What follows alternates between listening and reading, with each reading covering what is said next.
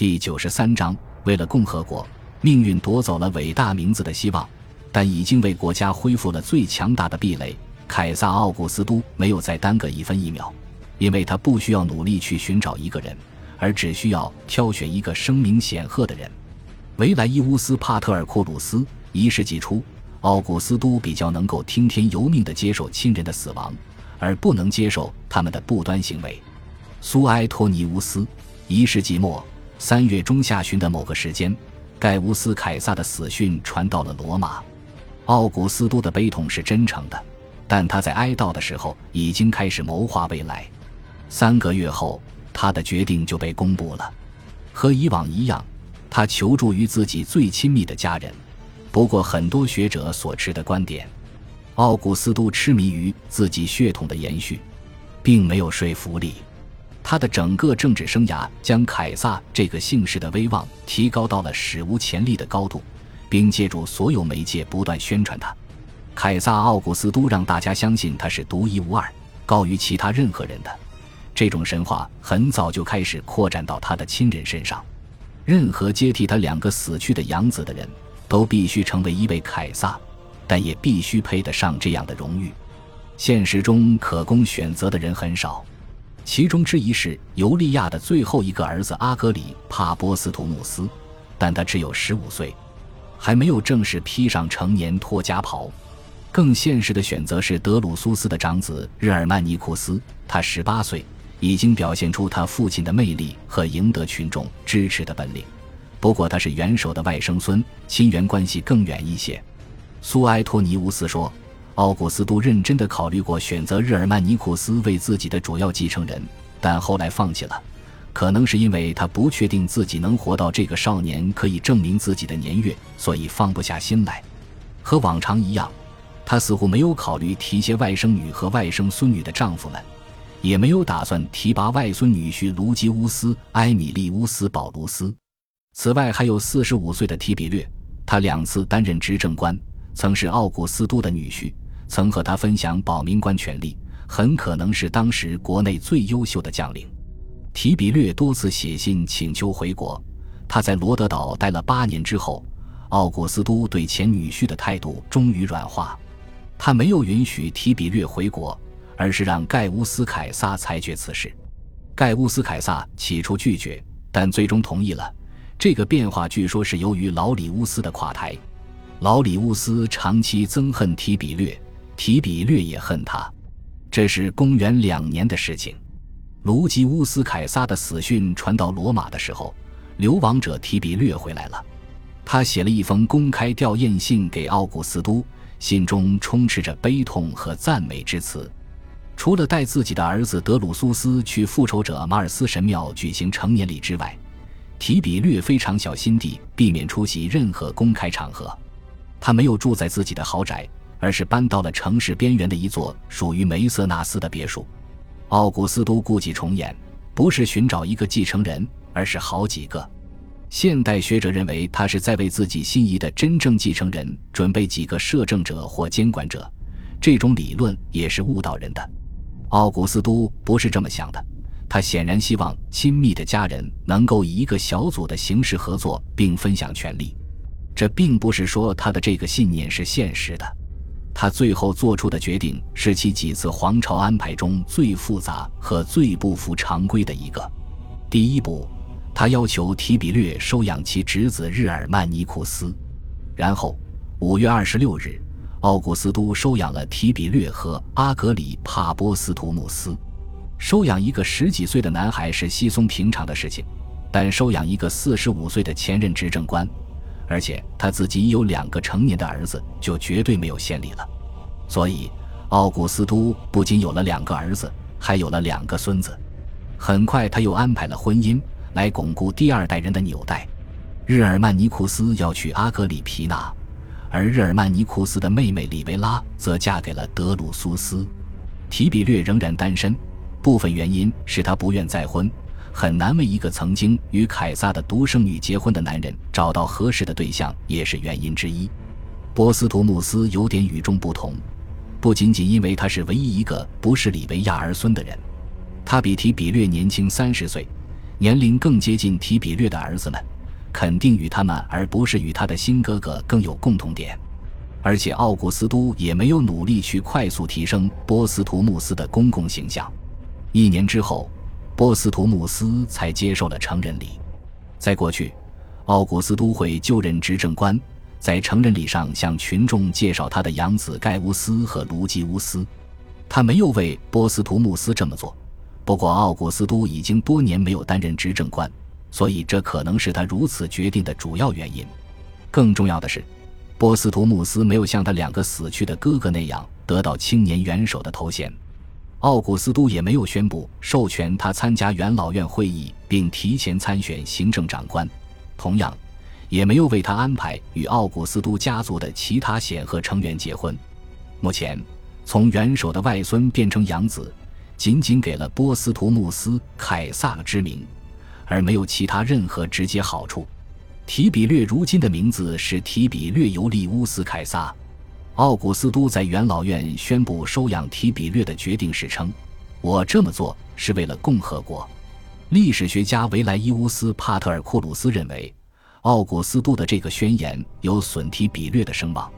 很多人认为奥古斯都这话表明他听天由命的沮丧情绪或高度讥讽，但他不大可能公开表达这样的情感。前6年提比略退隐时，奥古斯都显然觉得自己遭到了女婿的背叛，这种愤怒可能始终没有完全消退。但提比略在罗德岛上的时候并没有惹是生非，而且自回国以来非常小心地避开政治，尽可能保持低调。随后几年里，奥古斯都给提比略的信和给其他亲人的信差不多，都是充满温情、建议、引用和逗乐的语调。不管奥古斯都私下里对提比略怎么看，至少在公开场合会对自己的新养子表示尊重、信任和喜爱。提比略显然从这种新局面中获得了好处，而且借助后见之明，我们知道他将会继承元首之位，统治国家23年，寿命比日耳曼尼库斯和德鲁苏斯都长得多。即便我们不知道这些后话，他的地位也发生了巨大变化。从一个10年前就退出政坛，而且没有希望恢复地位的人，变成了仅次于奥古斯都的国家领导人。李维亚的儿子是元首最高级的助手，无疑也是他的继承人当中最资深的一位，而这些继承人当中包括李维亚的2个孙子。很快有传闻散播开，说这一切都是他精心策划的，他甚至安排暗杀了盖乌斯和卢吉乌斯，以便让提比略成为奥古斯都唯一的可行选择。这些传闻加上他下毒害人的旧闻，各种阴谋论愈演愈烈。这些都不大可能是真的，何况盖乌斯是在亚美尼亚与敌人谈判时负伤的，李维亚如何安排？所以阴谋论实在是异想天开，我们永远没有办法100%地确定，但很少有学者对这些阴谋论有丝毫的相信。盖乌斯和卢基乌斯之死，以及之前其他人的死亡，更有可能是因为糟糕的运气。学者们更愿意说克劳迪家族和尤利乌斯家族之间存在权力斗争，这也不大可能是真的。公元4年，奥古斯都授予提比略保民官权力，为期10年。这可能发生在他收养提比略之前。前1年，奥古斯都的行省指挥权和军权被延长了10年，提比略曾经的崇高地位得到了恢复，又一次攀升到之前仅阿格里帕享有的地位。但这一次元首的高级副手是他的养子，而不是女婿。这个差别是至关重要的，因为提比略的新身份并非完全对他有利。公元4年，他从一个古老贵族世家的族长变成了另一个家族的初级成员，从养父手中接受最高权力。一瞬间，提比略的财产都不再属于他自己，而成为奥古斯都财产的一部分，听凭他处置。波斯图穆斯也是这样，所以阿格里帕庞大家产的剩余部分都转入了他的老友手中。根据罗马的法律和传统，父亲拥有很大权力，他可以断绝与养子的关系，但养子没有办法取消收养关系。被收养之后，养子的政治和财政独立性就丧失了。儿子公开反对父亲，几乎是不可想象的事情，肯定也是非常丢人的。提比略小心翼翼地表现出自己非常重视这个新地位，在养父奥古斯都在世时始终对他毕恭毕敬。李维亚和他的儿子显然对新局面非常满意，很可能是他们曾在幕后推动奥古斯都做出这样的决定，但获益最大的其实是奥古斯都，我们没有理由相信他是被操纵的。他如今有了一个中年儿子，一个少年儿子，还有2个孙子，在近期和远期都有了亲密助手，而且儿孙数量这么多，足以应付任何新的打击。他又一次适应了新情况，从自己家族中选拔了一群亲密同僚。在前6年之前，提比略曾表示自己持续奔波劳顿，感到非常疲惫，但在公元4年年底之前，他出征日耳曼，随后10年一直在非常活跃地治国理政。他的长期退隐可能给了他新的工作激情，但奥古斯都可以对儿子发号施令，并自信一定会得到他的服从，就像当年驱使阿格里帕那样驱使提比略辛勤工作。新身份让提比略付出了艰辛努力，也剥夺了他的独立地位，但这样一位成熟而显赫的贵族心甘情愿地接受另外一人的收养，的确出人意料，而且是史无前例的。这或许最能解释奥古斯都的话，即他这么做是为了共和国。这样的事情对于置身其中的双方的决定都需要一番解释。虽然经验丰富的提比略对奥古斯都而言是最方便的选择，但他也完全可以继续将提比略排除在政坛之外，而且那样对国家安定也不会构成什么严重威胁。完全可能有人敦促奥古斯都选拔其他人。迪奥和塞内卡记述了格奈乌斯科尔内利乌斯琴纳领导的一次未遂的阴谋，不过讲的都很糊涂，令人难以置信。这起阴谋东窗事发，奥古斯都原打算处决琴纳，却被李维亚劝阻了。李维亚显然非常有说服力，奥古斯都居然打算支持秦纳竞选，并确保他成为下一年的执政官之一。迪奥还说罗马有人游行示威，要求释放尤利亚，这让我们怀疑这些示威是有人操纵的，至少是受到了那些希望从尤利亚重获自由仪式当中获益的人的鼓励。迪奥说这些示威发生在公元3年，但也有人说是公元4年，还有人将这些示威看作更广泛的社会骚动的一部分。无论如何，元首坚决拒绝释放尤利亚，宣布除非水火交融，否则他绝不原谅自己的女儿。于是群众将燃烧的火炬投入台伯河，说水火交融了。公元3年，尤利亚最终被允许返回意大利本土，在瑞吉昂附近度过余生，对他的监禁只是比以前放松了一点点。我们的史料不能说明他享有足够的自由，能够和那些要求释放他的人接触。同样，拒绝释放尤利亚并没有损害奥古斯都自己的声望。公元3年年初，他在帕拉丁山的府邸失火，损坏严重，许多社区和个人纷纷表示愿意出资帮他修缮府邸。奥古斯都从这些热心人那里只接受了象征性的一点钱，让他们参与重建工作。不过我们不知道其余的钱是被退回了，还是被用于公共工程。公元4年，奥古斯都被授予执政官权力，以便开展一次不完整的人口普查。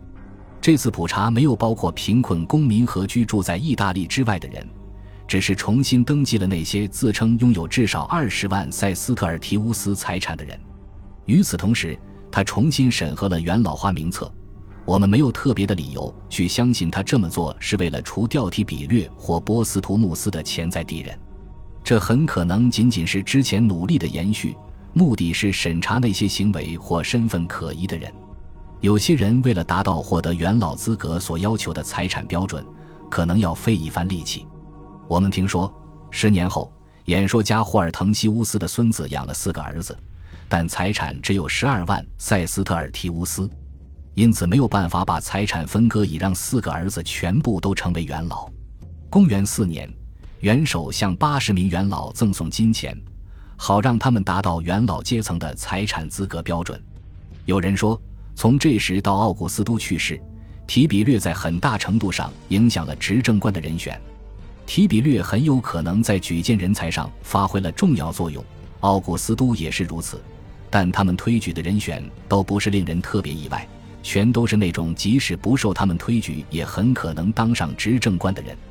这一年颁布了一项新法律，加强了近期其他一些立法，并详细规定了如何对待奴隶，尤其是如何授予其自由，最重要的是限制了遗嘱中能够解放的奴隶的数量，以及年轻的奴隶主能够解放的奴隶的数量，还具体规定了士奴对其原主人的义务。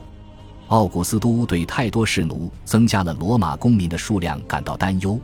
害怕罗马有太多人获得免费领取粮食的资格，